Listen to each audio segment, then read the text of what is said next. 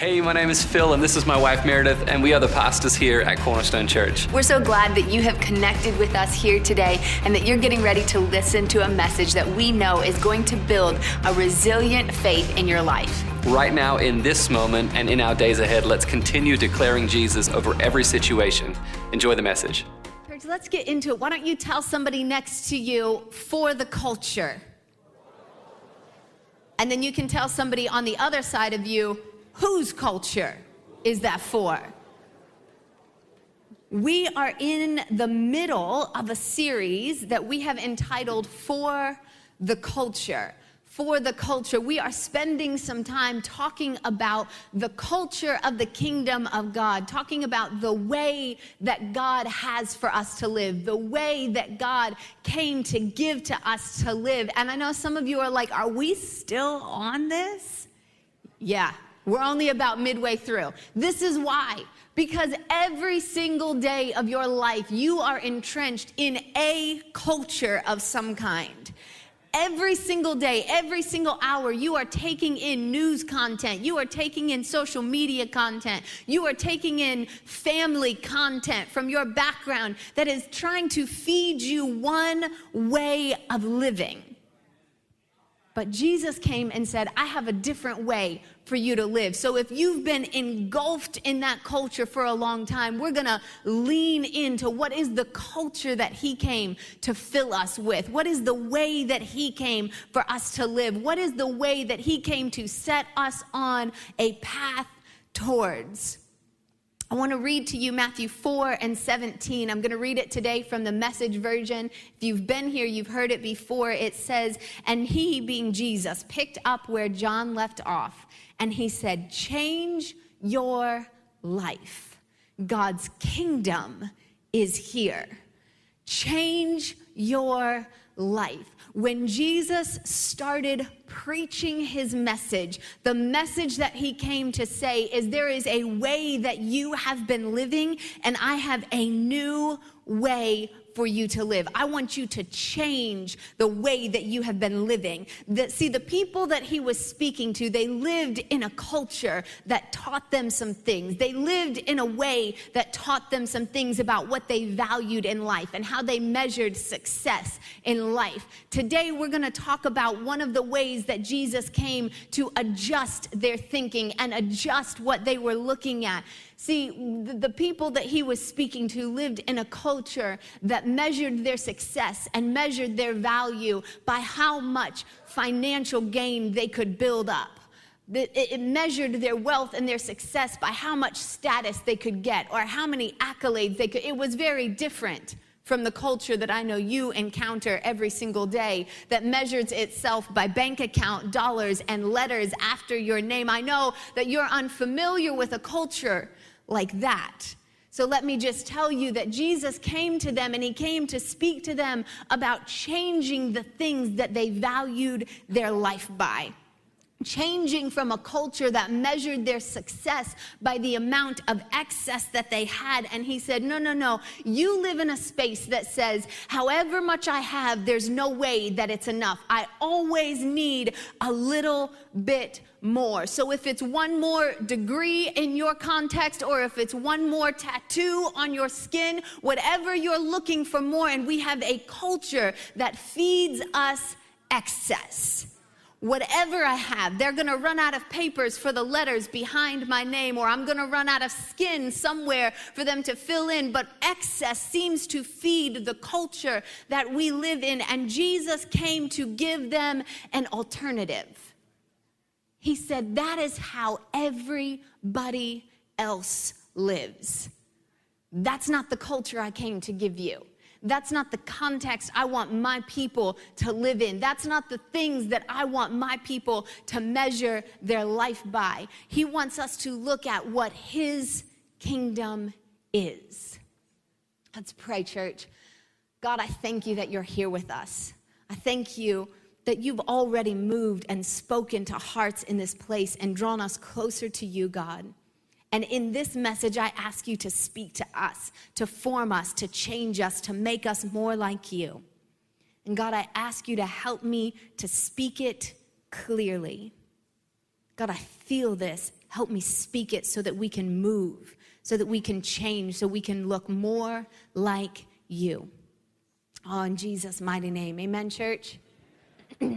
so at the beginning of Luke, sorry, in the middle of Luke, Jesus starts speaking to this idea in, the culture. He begins to step into this space with them. In Luke 12 and 22 to 23, I want to read a couple of verses. Luke 12 and 22, he says, And then he said to the disciples, Therefore I tell you, do not be anxious about your life what you will eat, nor about your body what you will put on. For life is more than food, and the body more than clothing. And then jump down a little bit farther in that same chapter, verses 30 and 31. It says, For all the nations of the world seek after these things, and your Father knows that you need them. Instead, seek his kingdom, and these things will be added unto you.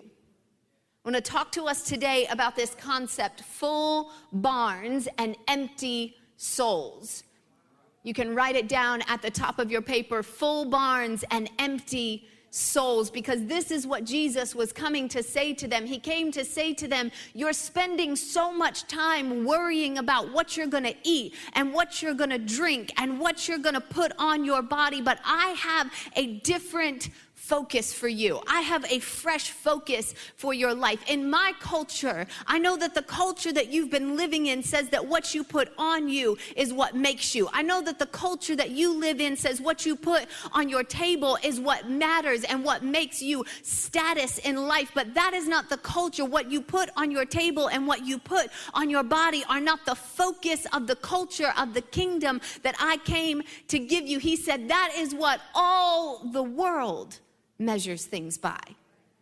All the world, all of the other cultures that you've encountered, every other people group that you've been part of, every other place that you've walked in life, every other place that you've looked in life has looked at all of these external things, has looked at all of these secondary things, has looked at all of the things that we can see and we can feel and we can touch, and they've sized you up. And maybe they've sized you up rightly, and maybe they've sized you up wrongly, but they've sized you up not by the things that God is sizing you up by. They They've sized you up by the things that the culture is sizing you up by.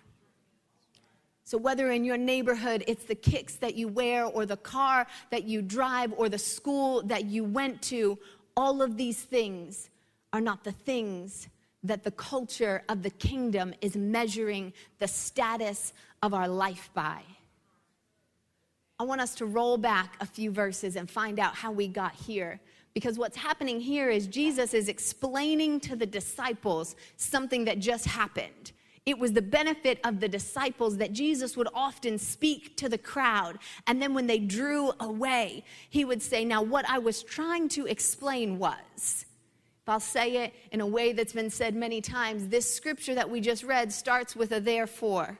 And if you see a therefore, you have to back up and find out what it's there for right? Why is there a therefore in the middle of this scripture? So I want you to back up a little bit in Luke 12 to verse 13 for me.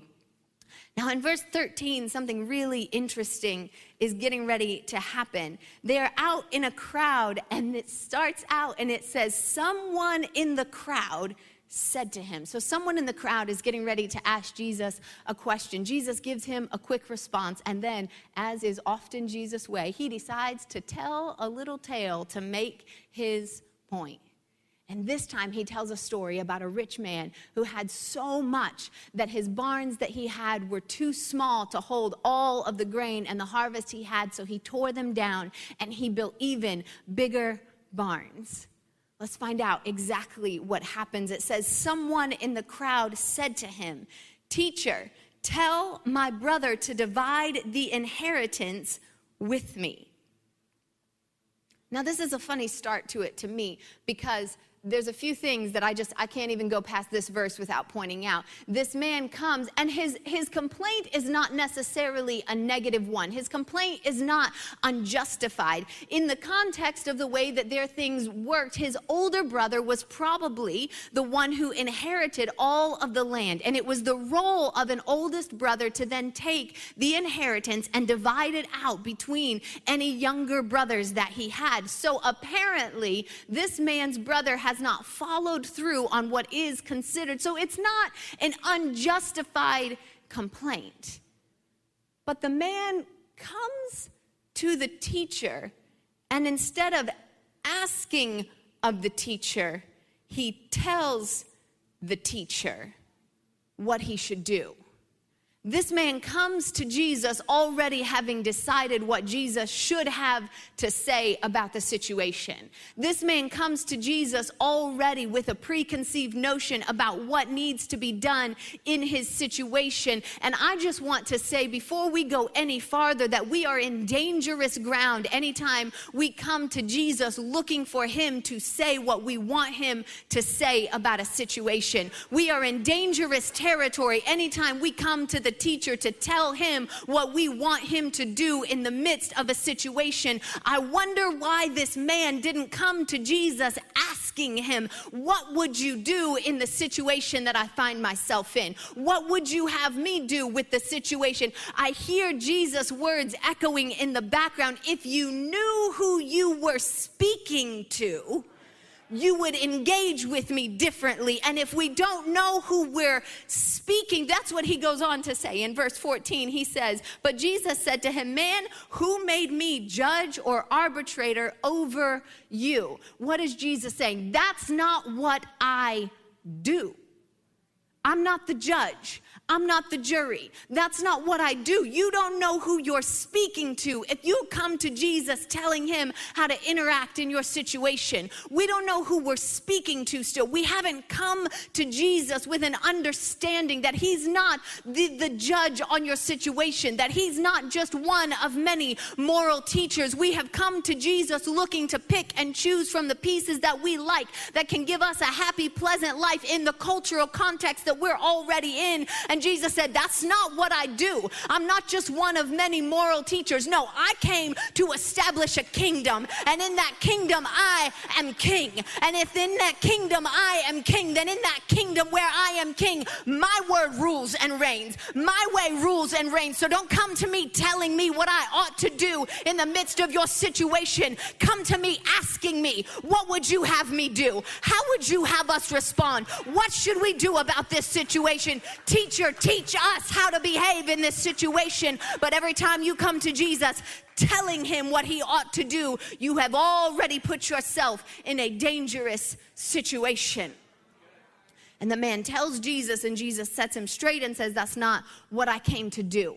There are judges that can deal with this for you, there are lawyers who can handle your situation. I am the king. I am the Messiah. And then he said to him, Take care and be on your guard against all covetousness, for one's life does not consist in the abundance of his possessions. He tells him to keep guard against it. It's so easy for it to creep up in our life. It's so easy for it to sneak into our life, to start looking at what someone else has, to start peering at what someone else has, to start measuring someone else by the external excess that they have and desiring it for ourselves. Jesus says to him, Be on guard because I can tell already that you've gotten your focus on the wrong thing, that you've gotten your focus on the property, that you've gotten your focus on the things that shine, that you've gotten your focus on the types of tables that they set. And that's not what I came to talk about. He is trying to remind him to be on guard against the covetousness that will build on the inside of him, to be on guard against scrolling on your feed and increasing your appetite for what's at everyone else's table and in, everyone else's house because you're seeing snapshot. What are you feeding yourself? And what is it growing on the inside of you? He says to be on guard. And then he sets out to tell him a little bedtime story. He says, And the man, and Jesus told him a parable saying that the land of the rich man produced plentifully. The land of the rich man produced plentifully, and he thought to himself, What shall I do? For I have nowhere to store all of my crops. The land of the rich man produced plentifully. The man did not produce plentifully. The land of the rich man produced plentifully. And isn't that exactly how we do? We want to take what something else produced in our life and then we want to put it on us like it's our badge of honor, like it's our thing that everyone should be should be mesmerized with in our life. We want to carry what the land has produced in our land. Now, I know that you've worked hard for everything that you have, and I know that you produced a lot, and I know you stayed up late studying, and I know you dug out that business on your own. But can we not admit that also the land in our life has allowed us to produce some good things in our life. The land that the man was in produced a plentiful harvest the environment that you grew up in, or the nation that you were born in, or the time that you were alive, or the way the economy plunged, or the way the economy plummeted and created a gap for you. There is something about the environment that the man was in that allowed him to produce plentifully. And he said, And now, where will I store all of my crops? And then he said, I will do this I will tear down my barns and build larger ones. And there I will store all of my grains and all of my goods. This is the critical moment in the story where the man is looking at plenty. The man is carrying plenty. And the man already had barns that he could fill. The man already had barns that had sustained him in other seasons. He already had barns that had been enough before he knew that there was more that he potentially could have. He was satisfied with his barns last fall, but when it came to harvest this season, he wasn't quite as satisfied because he found out there might be more that he could have. And if there was more that he could have, potentially there was something greater that his neighbors would think of him. Potentially, there was something more that he could get from the situation. And so he decided to tear down the perfectly good barns that he had. He tore down something that had served him just fine.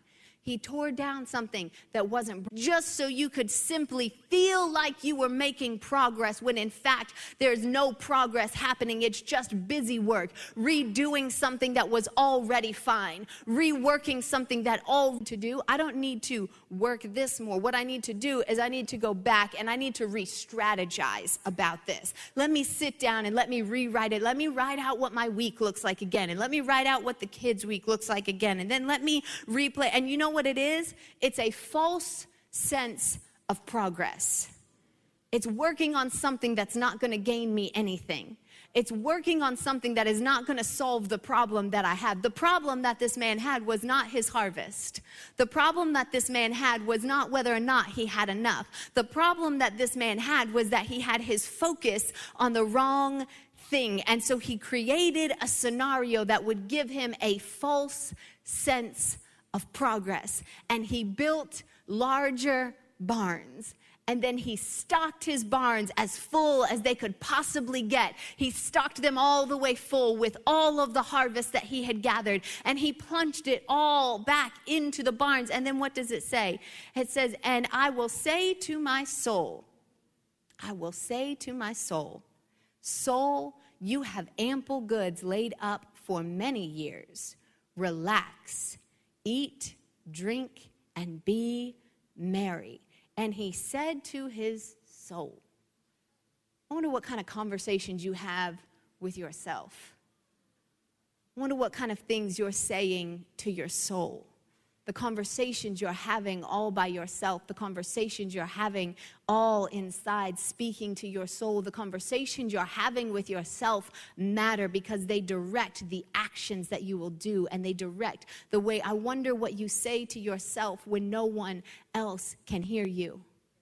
That I deserve all of this or that I'm never going to be able to do the things that I imagine? What are the conversations that you're having with yourself? And even more than wondering about the conversations that you have with yourself, I wonder if the conversations that you have with yourself match the conversations that God is having with you. Do the things that you say to yourself in your quiet hour match the things that God says to you in the group space? Do the things that you say by yourself at home in your room match the things that God is saying over you in the midst of worship? Do the things that you say to your own soul match what He says about you in Scripture? I wonder what conversations you're having with yourself, and I wonder what conversations God is trying to speak over you. Because the man said to himself, I have had more than enough, and I will relax, and I will eat, and I will drink, and I will be merry. Have you ever played this like conversation game of like, if you won the lottery, what would you do? Right? It's kind of a fun, like if you're with a group of people, it's a good dinner conversation. Although sometimes it gets a little scary, and you're like, oh, that's what you would do. Okay. And sometimes it's really revealing, and inevitably, somebody, many of us, end up saying something like, If I won the lottery, I would be gone on a beach and no one would ever see from me again. If I had abundantly excess, what would I do? I would relax and I would eat and I would drink and I would be merry and I would live off all of my excess until all of my days. And that's the conversation the man was having with himself. The trouble is, in the very next verse, it starts almost parallel to what he says. It says, And the man said to himself, but then verse 20 starts, But God said to him. The man said to himself, but then God said to him. And this sentence starts with what you never want to hear a sentence from God starting to you with Fool this night, I'm just saying, one of my main, like, top five goals in life is for a sentence from God to me to never start with fool. Fool, this night, your soul is required of you. And the things you have prepared, whose will they be? All of the excess that you have laid up, all of the excess that you have piled back all of the abundance, all of the extra, all of the storehouse, all of that extra big double wide barn that you built out back and stocked all the way till its rim. And whose will that be now? Because your soul has been required of you. And then it says, So is the one who lays up treasure for himself and is not rich towards God. And is not rich. The man was rich to his neighbors. And the man was rich to himself, but the man was not rich towards God. Oh, he had a fat barn, but his soul was empty. He measured his life by things that his culture told him to measure his life by, and they were not the same things that God had told him to measure his life by. And God said, And what happens to your great big barn now? And what happens to your great big abundant harvest now that you have stocked it all up and you have leaned back and you have relaxed in your life? And what will we do with all of this now? What will you do with all of the extra that you have laid up in your life? What will you do with all of those extra bank accounts that you have stored? What will you do with all of the extra that you have stored up? I know that you've gotten an extra ride, and I know that you've gotten an extra degree, and I know that you have more than more than more than enough. And I know that you live in a culture that tells you the goal of your life is to go after more. And if you have one, go get two. And if you have two, go get four. And if you have four, go get eight and just add more and more and more. And this is what we applaud. When you live inside the culture of a kingdom, it makes you a little bit slower in the way that you congratulate people.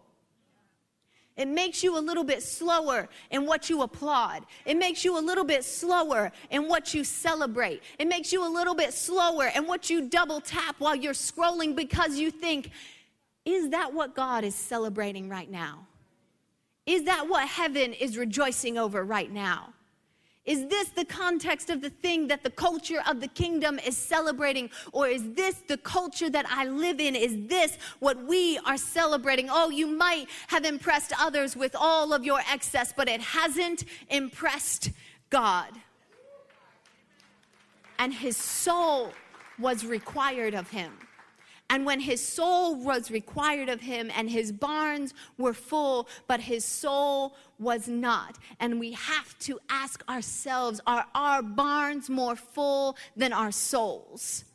Have we spent our entire focus looking on earthly things, looking on earthly wealth? What preoccupies your thoughts? What preoccupies your mind? What preoccupies your worries and your anxiousness and your midnight hours? Does the worries of your mind, are they preoccupied with earthly wealth or are they preoccupied with the things of the culture of God, with the way that He has asked you to live, with the way that He has asked you to walk out, with the kind of life life that He has asked us. How many of us, just like this man, would show up and look at the face of Jesus and want to pile up in front of Him all of our own concerns and all of the things that we want to talk about and tell Him how we need Him to show up in all of our different spaces. And Jesus, if you could just make my retirement account double, and Jesus, if you could just make sure that I have some more personal quiet time because I need to make sure that my self care regimen is hitting a certain allotment. And if you could just make sure that my family, oh, we've even made an idol out of our families because He gave you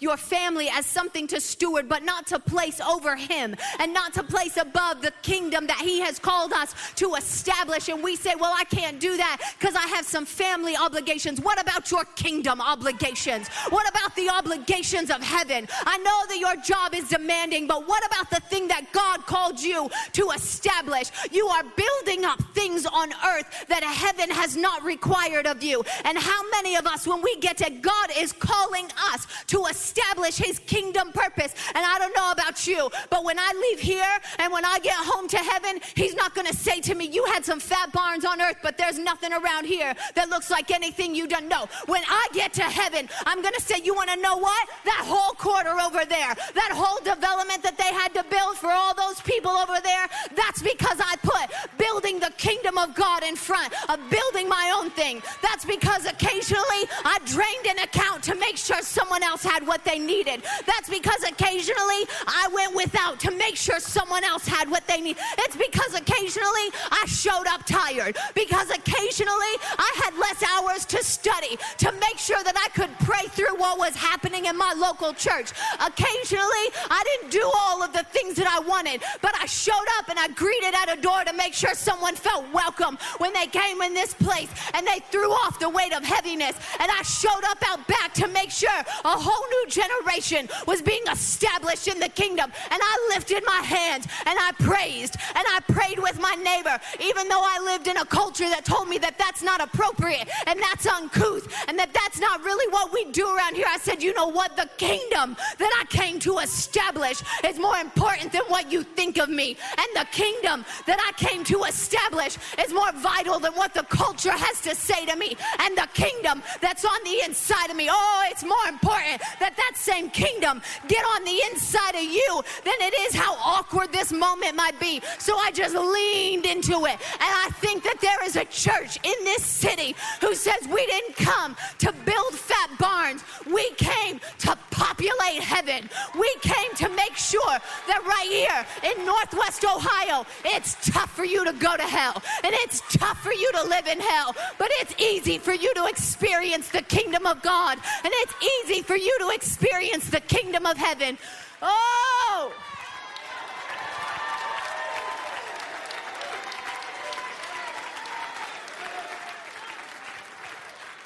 We are here to establish the kingdom that He came to announce. We are not here to make ourselves fat. You can go live on a beach if you want to, but that's not what we're doing here. You can relax and slide through life if you want to. That's not what we're doing here. And for some of us, it's time to remember that. We took some time off and we got easy and we got comfortable and we got entitled. That it's been tough and it's been rough and I've had some bad times, so I just need to lean back. Mm-mm. I wonder if the conversations you're having with yourself match the conversations that God is speaking over you. I wonder if the conversations you're having in your home match the conversations that God is having with you. There is a city that needs us to show up. Stop making our own barns fat and make his kingdom fat. Make his kingdom full. Make his kingdom plentiful. And here's the thing it's not that all of those other things don't matter, it's not that you don't get all of those other things. It's that God already knows about it. He already knows you need food to eat. He already knows you need clothes to wear. He already knows you need somewhere to live. And He's going to make sure it's taken care of. I love the way Dr. Myles Munroe used to talk about it. He said, We come to God telling Him what He already knows. Coming to Him talking about, if I could just get one more promotion. He's like, I know. I wish you would get out of that and start talking to God about what He's talking about. Start talking to Him about establishing His kingdom. John, you can come and start playing. That'd be great. Because this is what it goes on to say. We're not going to read the whole rest of the chapter. It's familiar to many of you. He goes on to say, if God cares for even the lilies of the valley, even the sparrows in the air, how much more you? It's the same thing Mark was talking about earlier. If we can trust him with the small things, how much more with the big things? How much more with all that he is trying? He is trying to do more with your life than let you be something great that the world calls great. He wants you to be great in the way that heaven calls you great by showing up, by establishing his kingdom. And all these things, they'll be added unto you. We keep trying to talk to God about icing, and he's trying to talk to us about the cake. We keep trying to talk to him about the color of the paint, and he's trying to talk to us about the vehicle that's going to get us there. Come on. Put the icing to the side. We once we have a cake, there's going to be icing on it. Once we have a car, they're going to paint it. Let's talk to God about the thing that he's talking about. What do you require of me? What are you asking of me? What is he calling us to? Who's not part of the kingdom of God, of the family of the people of God? because we're preoccupied with secondary things. Let's get our focus on Him and let's show up in big, meaningful ways. I'm going to pray over you, and John's going to sing this song. And as he does, I want to invite you to just listen, not to what you say to you, what to God is saying to you. What is He asking you to do right now? For some of you, it's signing up for a team. For some of you, it's that coworker that you need to talk to, that you need to pray with, that you need to invite somewhere. For some of you, it's coming back into service. You know, we haven't talked about it a lot because we want to give people space. Phil didn't know I was going to talk about it today, so y'all pray for him. And everybody needs to make up their own mind. But I'm talking to many of you every week who are hiding. And God is saying to you potentially today, it's time to show back up. It's time to come out and it's time to come home. And whatever He's speaking to you, I encourage you to act on it and get your life in line with what God is saying to you today. God, we thank you for your word. We thank you that you have called us into something so much better than the culture that we have been born into. That you invited us to change our life and be part of your way of living, God. So I ask you to each person who's listening today to speak to them right where they are, building us a trust, building us a confidence, building us a boldness, and God, light a fire in us for seeing your kingdom come. In Jesus' mighty name, amen.